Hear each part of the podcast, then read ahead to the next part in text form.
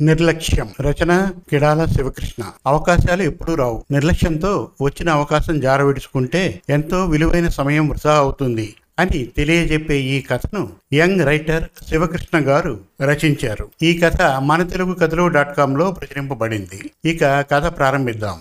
మాది సిటీకి దగ్గరగా ఉండే గ్రామీణ ప్రాంతం. మా గ్రామంలో ఆర్మీకి వెళ్ళాలని అనుకునే అబ్బాయిలు ఎక్కువ.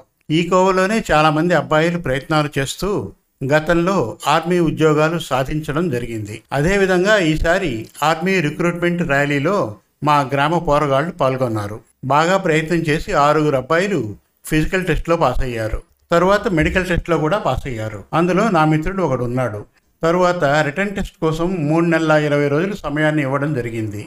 ఈ సమయాన్ని ఉపయోగించుకోకుండా నా మిత్రుడు చాలా నిర్లక్ష్యం చేశాడు.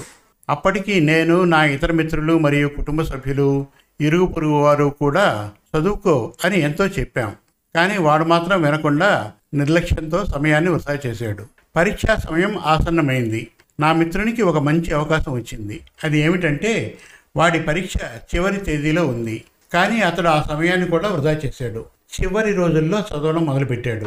పరీక్ష ముగిసింది. కొద్ది రోజుల్లోనే ఫలితాలు వచ్చాయి. చివర్లో ఎంత ప్రయత్నం చేసినా తగిన ఫలితం దక్కలేదు నా మిత్రుడికి. అప్పుడు వాడు బాధపడుతూ ఉంటే నువ్వు బాధపడకు నీకు ఇంకా వయసు ఉంది కదా మళ్ళీ నోటిఫికేషన్ వచ్చినప్పుడు ప్రయత్నం చేద్దువు కానీ అని చెప్పాను. తరువాత ఆర్మీ ర్యాలీ నోటిఫికేషన్ మళ్ళీ వచ్చింది. ఫిజికల్ టెస్ట్లో మంచి మార్కులు సాధించాడు. దేవుడి దయ వల్ల మెడికల్ టెస్ట్లో కూడా పాస్ అయ్యాడు.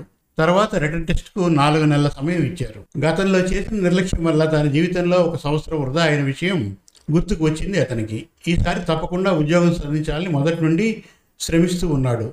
వాడి అదృష్టం ఏమిటో కానీ పరీక్షా సమయాన్ని పొడిగించారు. ఇది మంచి అదనుగా భావించిన నా మిత్రుడు రాత్రింబవళ్ళు కష్టపడి చదవడం మొదలుపెట్టాడు. పరీక్షా సమయం వచ్చింది.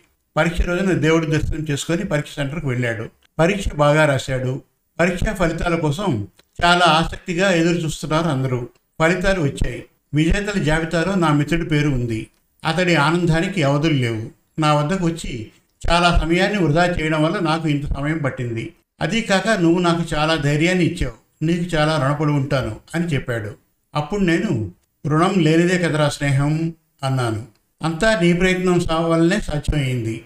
అని నాలుగు సినిమా డైలాగులు చెప్పి అభినందించి జాగ్రత్తగా ఉండు అని చెప్పాను. ఇప్పుడు అతను డ్యూటీ నుంచి వచ్చిన ప్రతిసారి పండగ వాతావరణం మా గ్రామంలో తెలియాడుతూ ఉంటుంది. ఏదైనా సరే నిర్లక్ష్యం చేయకుండా ఉంటేనే మనం అనుకున్నది సాధించడానికి వీలవుతుంది. అని వాడికి వాడి వల్ల నాకు తెలిసి వచ్చింది. శుభం. మరిన్ని మంచి కథల కోసం మన తెలుగు కథలు డాట్ కామ్ విజిట్ చేయండి. Thank you.